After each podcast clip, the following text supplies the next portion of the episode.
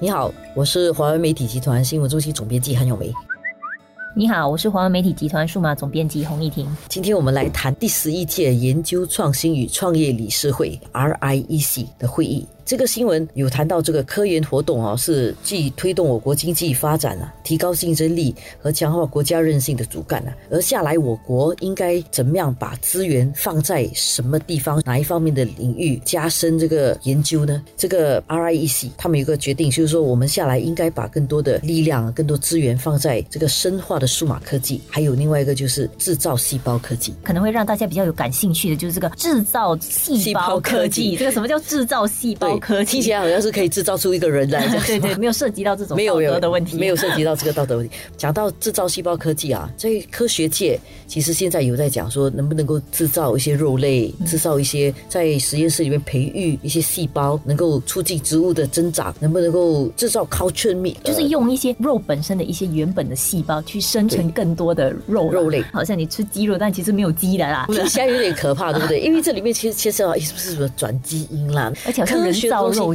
听起来有点怪怪，但是这方面的研究又不能够完全忽略。为什么？因为粮食问题，我们现在看起来好像说我们常浪费食物，对不对？但是实际上，全球确实是面对粮食问题的。如果我们不去解决它的话，到有一天确实全球会出现粮荒，可能富裕的国家有的吃，没有钱的国家就没有的吃。这种情况其实是会使到世界不和平的，因为没有钱，你就会乱。乱的话，其实富裕国家也不见得能够确保它的安。全发展或者是和平的发展，而且在新加坡的情况，就是我们的主要食品来源都是跟其他国家购买进口的，就我们自己生成的部分其实真的不是很多，不是很多。所以在刚才啊你提的那个情况下的话，其实新加坡就处在一个更脆弱的位置。所以我们如果要让新加坡能够永续啊，其中一个就是要确保我们的食物来源是稳定的，而这个稳定的来源，其中有一个关键就是要多元化。因为如果你只是单靠一个地方的食物的话，那个地方万一出现什么事情，你就突然缺食物了。所以这个多元化是要解决粮食问题的一个关键。另外一点就是，我们可能还要找更多的科技，怎么样在新加坡这个地方能够提供我们一些食物。第三，当然就是我们可以从外面找地方，我们在印尼的养猪场养的猪可以拿回来新加坡卖，然后提供我们的食物，这些都要做到。然后刚才讲到第二点，怎么样促进这个种植科技或者是产生食物的这个科技。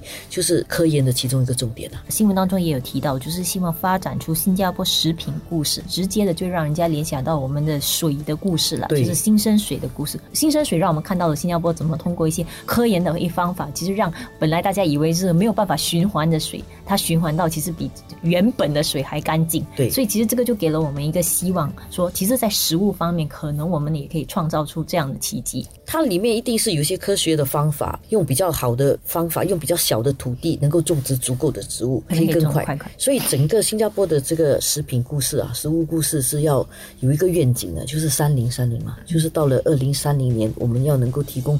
新加坡人所需要的百分之三十的营养，大家会觉得 OK，这个是一个不错的一个愿景。但是真正落实的时候，我觉得可能它也来到一个层面的问题，就人的接受度、社会的接受度啦。虽然我们大家会觉得科技上能够证实，其实能吃啊，什么东西可能味道也不错，但是到最后，这个社会是不是人民可以不可以接受这样的一种创新制造出来的人造食品？我想这个食物的接受度这个东西随着时代而改变的啦。比如说像过去人家大概也不大能够接受吃。面包果，但是慢慢的面包好像是主食了了，所以这个食物不管是口味还是饮食习惯，其实可能都会根据需要而改变的。如果这个世界真的是出现了粮食荒的问题的时候，有一些食物安全的情况底下可以替代我们的其他常用的食物的话，就 why not 了？所以同一个时候，我们其实不是成立了那个新加坡食品局了。所以食品局其实除了在研究的食品保障方面，其实还有一大块，其实要研究的是食物安全。所以这个食物安全可能在这个环节方面也就扮演很大的角色。就是我们在科研出这种新方法制造食物的时候，我们又怎么确保它们是安全使用？你使用以后不会有一些后遗症呢？当然，我们从悲观的角度来讲，说会担心说啊，这样的食物这样奇怪，吃了会不会有什么后遗症？